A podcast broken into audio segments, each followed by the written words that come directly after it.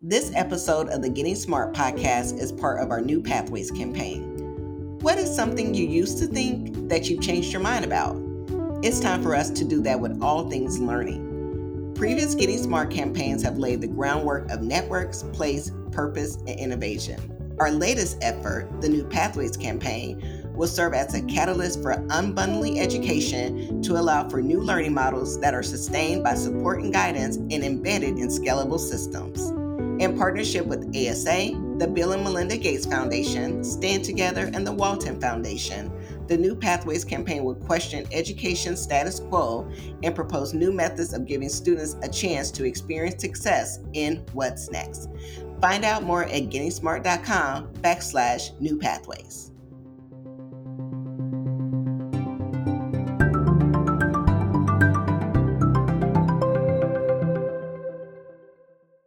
Does college still matter? Uh, about half of Americans uh, say college is, is very important, a huge drop from a decade ago. Um, this is a big question for us at, at, Getting Smart as part of our New Pathways campaign. Um, I'm Tom Ark, and you're listening to the Getting Smart podcast, uh, where we, we, explore the, the future of learning. And our, our new uh, Pathways campaign has taken on this this question of uh, how to connect learners to opportunity. And we're trying to examine the role that uh, college plays, particularly in um, in creating um, efficient, supported pathways to uh, to opportunity for all young people. I think back to 20 years ago, and we we started encouraging all kids to go to college, and we saw big increases in in uh, high school graduation and in college enrollment. Uh, but starting 10 years ago, we saw the, the downside, which was uh, now there are about 40 million Americans that have experienced college but left without a degree, the, the new worst case scenario of, of debt without degree. Um, and so it, it raises this question Does college still matter? If so, which colleges? What kind of colleges? And what else do we add to them? Our, our guest today, Ben Wildavsky, is a, a, guest scholar at UVA and in a terrific new book called The Career Arts Making the Most of College Credentials and Connections. Ben has explored these questions, and, uh, and we think he's come up with some pretty great answers. Ben, it's great to have you on the podcast. Well, thank you, Tom. I'm delighted to be here. How, how long have you been working on uh, this book? This is a a, a kind of a, a, new question. I think you, you've been studying this subject for quite a while, haven't you? well, that's right. I mean, there's sort of two ways to answer that. I mean, the book itself, it really the last couple of years is the time for you know doing the research and the writing and a lot of interviews. You know, I'm a former journalist, so I like to talk to a lot of people and getting it getting it published. Um, but of course, you know, I've been for my almost most of my career, I've been an education journalist and then worked in various nonprofits and think tanks so I've been thinking about these issues for, you know, certainly for 20 or 30 years. So let, us uh, just jump straight into the, the, the, the, big question that your uh, book answers. Does college still matter? What, what did you decide? you know, I, I think the answer is yes, it, it does matter. I think that, you know, I have a list of sort of uh, summary pieces of advice at the end of the book. And the first one is go to college, you know, parenthesis, it's still worth it close the parenthesis. And I think it's really unfortunate that we have, you know, this kind of paradox where we have, as you said, you know, a lot more people have been encouraged to go to college. We've had a very significant increase in college attendance rates out of high school. It was only about 50% of high school grads back in 1970. It got close to 70% a few years ago. Um, it's quite true, and it's a big headache and a concern that the graduation rates have not kept up. But we have gotten to the point where the cumulative level of the population with a college degree is higher than ever. Um, and yet we have this really um, unprecedented level of skepticism. And so I think we need to tell people the, the reality, which is not to say that college is perfect for everyone and not to say that there are not many, many ways to improve higher ed. I, I feel like there's a lot of things wrong that could be addressed, but I don't think the solution is to badmouth college and give a lot of people the wrong idea about where the best opportunities are going to lie. So college still matters. And as you uh, identify in the, the first couple chapters, it matters where you go. It matters if you go with a sense of purpose and and pick the right major, and if you don't pay too much. Is that true? So go to college and be thoughtful about where you go and what you study? I mean, I think yes. One thing I would say is, in a way, one of the use one of the useful things for me was early on in my research, I was talking to this economist, you know, pretty big deal guy at Harvard. We were walking along the, the Charles River right near the campus, and he said, I was kind of trying to dive into all these questions, and he kind of said, Hey, wait a second. Like, let's, before we talk about what specifically, where you go or what you major in and what has the best, you know, return on investment in economic terms, let's just step back and talk about what do you need for your career. And I guess what I came away with, and one of the things I, I talk about in the career arts is there's a lot of evidence that people need to have this combination. And it's like they need the big picture, the broad education, which has to do with, you know, everything from communications to to teamwork to understanding and synthesizing information, the things that really help you navigate many different jobs over your career because we're all, you know, God willing, living longer, longer lives, many more jobs. So those are the broad skills. And then, of course, you have some very targeted skills, you know, whether it's you're going to be a nurse or a teacher or a doctor or a lawyer or a computer programmer, there are some things that you need to pick up that are very much what employers need, like right this minute. And then there's this whole idea of social capital, which is a sort of term that's often used for building networks, ways in which you take what you've learned and you plug it into learning about job availabilities and navigating the workforce. So I say all that, and I definitely want to get to your question, but I think that in a way, before you even worry about which college you're going to or which major you're going to, I think you need to be thinking about building this collection of really important skills for your personal growth over time. And then every decision you make help should help feed into that. So the first line of inquiry is do those targeted skills need to come with and perhaps be a, a result of work-based learning? Is is experience more important than ever? You know, it's certainly hard to argue with with the value of you know sometimes it's called experiential learning. People talk about learning and earning need to be brought closer together. I'm a big believer in that. You know, based on what I've seen, I I think honestly I don't know whether the the evidence base, you know, in terms of like the, the pure like economic research is really fully developed in terms of what we know. We have a lot of evidence about what's called the wage premium, how much more people earn when they have college diplomas on average than if they only have a high school diploma. I think learn and earn is still kind of evolving. There's sort of two ways people talk about it, as, as you know probably much more about this than I do, but there is just the basic of employers who are increasingly for good reason, investing in their workers, and they're willing to. Sometimes it's called reskilling or upskilling. You know, people have jobs, they want to get a promotion, they want to get a raise, maybe they want to be ready for the next opportunity at a different company. And so education is really important to that. And we right now we're in a very tight labor market.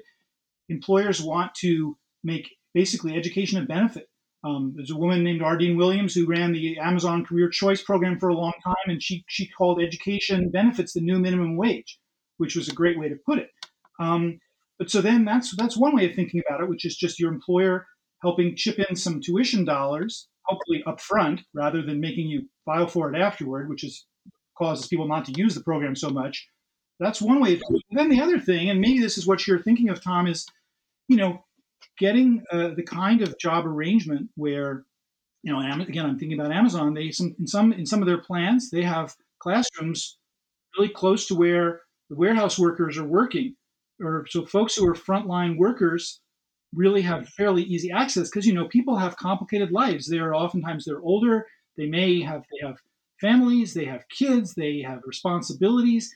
It's not like they have the luxury of dropping everything and going off and getting a four-year uh, degree. You know, they need to integrate the learning and earning, and so some of that is there's the there's the paying for it, and there's also just making it possible within the way you structure a job in the book you uh, you mentioned uh, Ryan Craig, Achieve Partners, and he's probably America's biggest fan of apprenticeships and different strategies for combining kind of earn and learn ladders.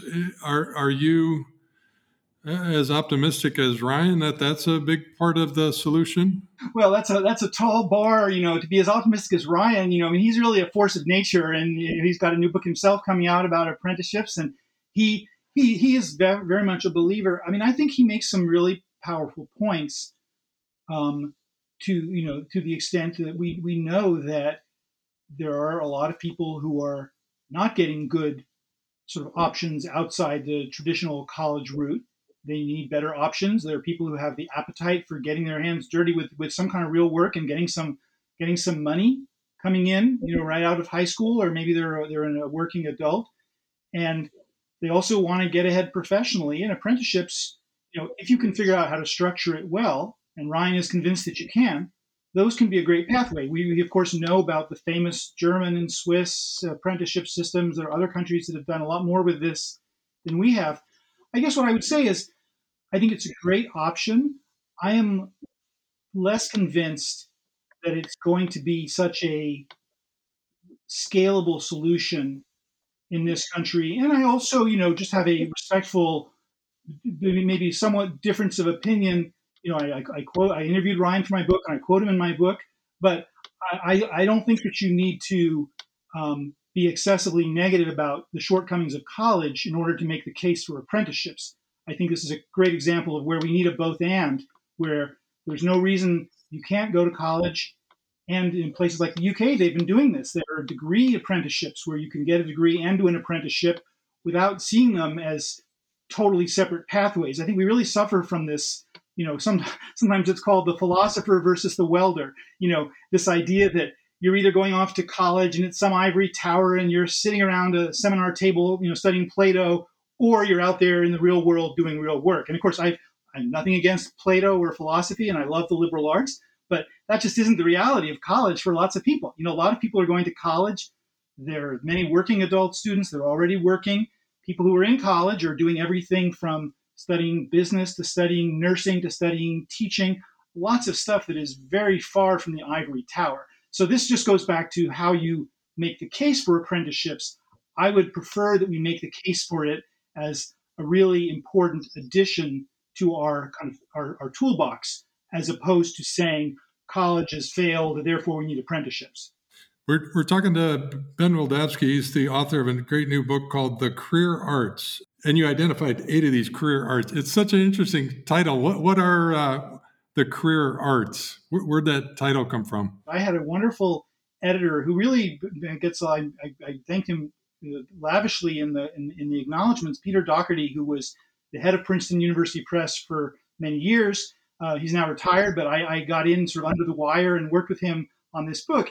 And I think that what he had in mind was the liberal arts, which of course is this very traditional notion, sometimes misunderstood or even even even maligned. Some people don't like them. It goes back to the mid- Middle Ages, and there was something called the trivium and the quadrivium, and there was certain very core subjects like logic that everybody was supposed to study.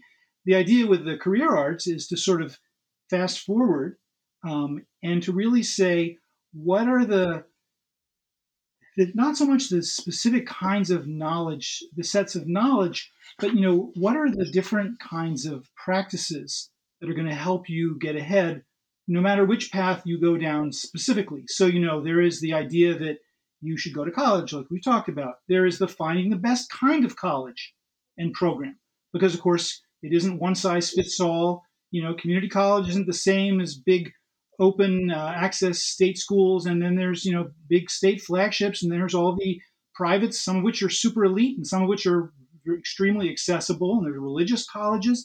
There's just a lot of options, and of course, you know, I talk about the the need to complete college, which is maybe a big duh, but this is one of the, as you said at the beginning, this is a huge challenge for us, which is we have a lot of people who have this real problem with the worst of both worlds, you know, debt with no degree. Um, that's just a big problem because people, they're not actually, they're not actually often big, big amounts of debt. You know, contrary to the headlines, it's not that people have $300,000 of debt, but people who are defaulting on student loan debt, sometimes it might be five or $10,000, but they never got the degree and the abilities which would allow them to command higher earnings. So basically, you know, you really there's a lot we could be doing to try to complete college. And then just to sort of quickly mention some of the others, you know, I also, of course, recognize a lot of people for all kinds of reasons, college isn't what they want or it's not, not the right thing for them, particularly when they're 18 years old out of college. So there are lots of non-degree options. But I think if you are pursuing that, one of the career arts is that you've got to be really purposeful about building education in, in broad terms, building your skills, and building your networks. Whether you get that in kind of a one stop shopping package by going to college, or whether you piece it together by not going to college, whether it's an internship or you're just working, you're taking a few classes on the side, you're getting to know people who can who can vouch for you as you try to find new opportunities. That's super important. You know, and I think, you know, as I said before, we one of the career arts is thinking that you're looking for a both and combination of the broad abilities and the targeted skills, not this sort of false idea of either or. Let's talk about social capital. Like like uh, our friend Julia Fisher, you you've concluded that that matters a lot. How do how do young people get it? Where does it come from? What kind of experiences are you suggesting people need? Well, you know, it is you know, Julia Freeland Fisher is is really um, I use the I use the term force of nature for Ryan Craig, but it certainly applies to her as well. She's a very very knowledgeable and energetic uh, woman who has written a book about this and was very helpful to me in my own research. Um, you know, I sometimes think of it's maybe a kind of a, a, corny phrase, but I think of social capital as the third leg of the stool. And I think about if that goes back to this idea that broad education is super important, targeted skills based on the demands of the job market and what you're interested in are really important. But basically, those things are necessary but not sufficient to have a really great career because you need to find out about what opportunities are there.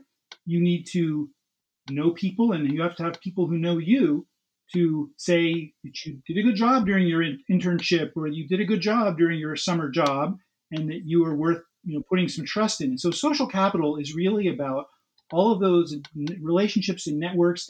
And you know, it, it goes back to without going too deep on the history. There's a really classic study that was 50 years ago by um, a guy, a sociologist named Mark Granovetter, and it was called "The Strength of Weak Ties."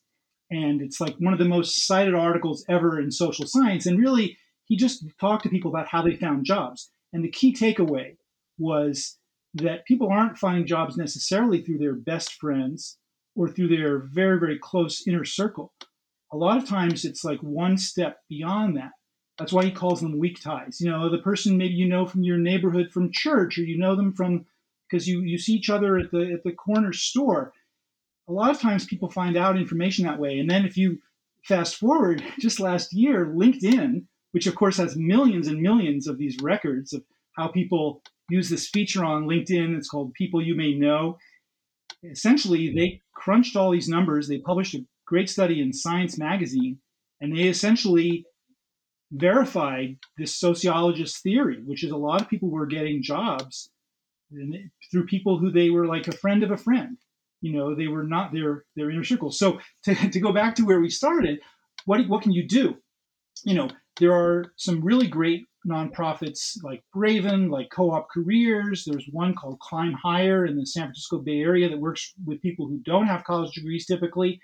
And essentially, some of this is about the basics of, you know, learning to tell your own story, developing some peers and recognizing the importance of your peers. So, you know, there's even one guy who runs one of these groups, Kalani Leifer is his name, and he has people look around the room and he says, like, each one of these people next to you in this room is is worth, I forget what he says, five or ten thousand dollars. It's a lot of money because they can help you get ahead, but you don't know which one it is. So you just need to build relationships with a lot of people recognizing that over time, you know, this is going to form part of your professional network. I think that what some colleges have done, which I really would like to see more of, is doing things like, um, I mean, there's of course mentorships. There's there's um, you know trying to encourage alumni to offer internships and so forth. But even something like telling people, like, here's where our graduates who have studied all these liberal arts majors, here's the kind of jobs they've gotten to. And here's the steps that it took to get them there. So there's a place in, in San Diego called Point Loma Nazarene, small um, religious institution. They have a lot of first generation students. And so the students and especially the parents, you know, are a little bit like, well, so okay, what am I going to get with a liberal arts degree from this small, you know, college? But one of the things they've tried to do is to say, hey, San Diego is the home to this massive, thriving biotech industry. So maybe if you study some kind of a classic science like biology, some of our graduates have ended up going into the biotech firms with those degrees. And so it's a way of saying you don't have to have everybody do some intensely vocational field of study. I mean, not the, the, they can do some of the traditional academic studies, but you need social capital helps you draw the connections between the classroom and the real world of the kinds of jobs people get. Ben, we're wrapping up a, a white paper on uh, support and guidance in high schools. I, would like I'd love to know um, your advice on w- what kind of career exploration experiences you think young people should have, and then what kind of post secondary planning should be in place. So maybe you could walk us through what you think an ideal experience would be from from ninth to twelfth that would would create this awareness of career opportunities and uh, and what the sort of college selection process uh, ought to be there's a lot of different kinds of students out there. There's some very practical things like their parents want them close to home or they, they're going to go to community college because it's, it's nearby and it's affordable. But I do think, again, I think that it's very useful not to get too hung up on am I going to be, you know, going to college to be prepared for the job openings that I'm reading about like right now in, in my community or the jobs that'll be open like next month or next year. I think that some of those very basics uh, about learning to be a great writer, learning to, to read a lot of stuff with some sophistication and to analyze, le- learning to work with other people, and then figuring out how can you explore different subjects, whether you're a scientist or a computer scientist or you're interested in architecture or nursing. I think that that is an opportunity you can you can have at college, and I think people should just be thinking about this as a long game and not be too preoccupied with the what are you going to do with this question? Uh, ben, um, you you touched on this earlier, but one one of the really critical career arts is complete college.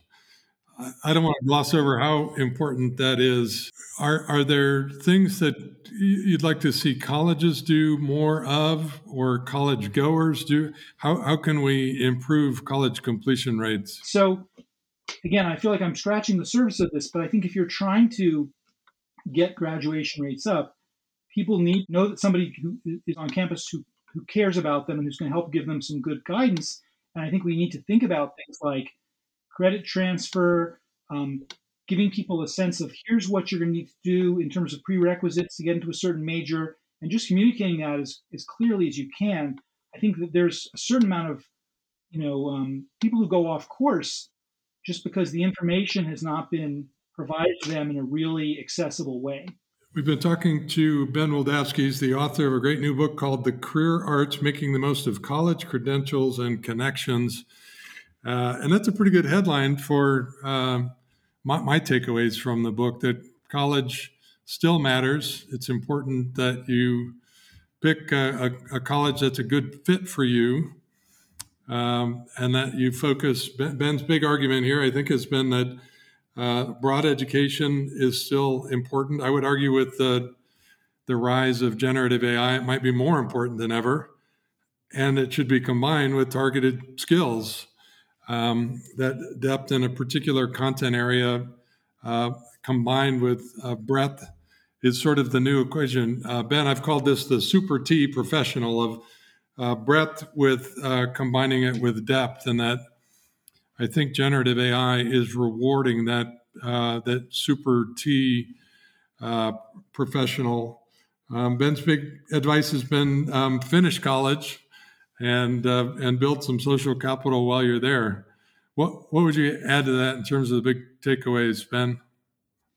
I think you know one way to think about this, and this is really is true whether you're going to go to college or whether you're not, is to think about skills as um, you know the, some of the more targeted skills as having a certain shelf life that it's not a bad thing it's just natural you know you learn i mean back in the day you know when i was in college you know the dark ages you know i did a little tiny bit of computer programming just as an intro class But you know, the languages, even three years, five years later, they would have been totally different, and that's normal. But this kind of, in some ways, goes back to your earlier point about learning and earning together. If we make it possible for people to sort of refresh their skills, again, people use the term reskilling or upskilling sometimes. That's one way to think about the targeted stuff which is just go into these longer lives we're living. You know, my old colleague Michelle Weise has this book called Long Life Learning, you know, where people are going to have longer lives and multiple career and job transitions. Think about the, the broad stuff is what's going to help you navigate, but the targeted stuff is the stuff where you're going to have to recharge. And that's, I think, increasingly um, if, if employers make that possible, I think that's going to be a win-win because it's going to help people have better skills to get ahead in the job market, and it's going to mean employers are going to have people who you know who can do what they need. Thank you, Ben. Um, check out Ben's new book, The Career Arts: uh, Making the Most of College Credentials and Connections. It's terrific. Um, good book for parents. Um, it's it's short, concise. It's useful. I, high school juniors and seniors would get a lot out of it. Um, a must read for ed leaders, sort of thinking about their updating their approach to college and college guidance. I think um, policymakers would find this uh, a, a, useful book. Um, ben, thanks for your work and thanks for joining us. Well, Tom, it's been a great conversation, very wide ranging, as I as I knew it would be coming from you. So thank you very much. Thanks to our producer, Mason Pashia, and the whole Getting Smart team for making this possible. Thanks to the sponsors of our new Pathways campaign that uh, allow us to dive into these uh, topics every week. And uh, until next week, keep leading, keep learning, keep innovating for equity. Thank you for listening to the Getting Smart podcast. The New Pathways campaign serves as a catalyst for unbundling education to allow for new learning models that are sustained by support and guidance and embedded in scalable systems. The New Pathways campaign will showcase how learners can shine as difference makers and learning curators when opportunities are intentional, equitable, and personalized. Find out more about New Pathways at gettingsmart.com backslash new pathways. Thanks to ASA, the Bill and Melinda Gates Foundation, Stand Together, and the Walton Foundation for their support in this campaign. Thanks for tuning in to the Getting Smart podcast today. We want this podcast to be actionable, insightful, and a great way to learn about what's next in learning. In order to stay on the cutting edge, we need people in the field to tell us what they're hearing, what they're wanting, and what they're needing to learn more about. Got a topic or a guest in mind? Send your recommendations to me, Mason at gettingsmart.com and if you like what you're hearing, don't forget to leave a review in Apple Podcasts or subscribe wherever you listen. Feel free to share the podcast on social media using the hashtag GSPodcasts. Thanks so much.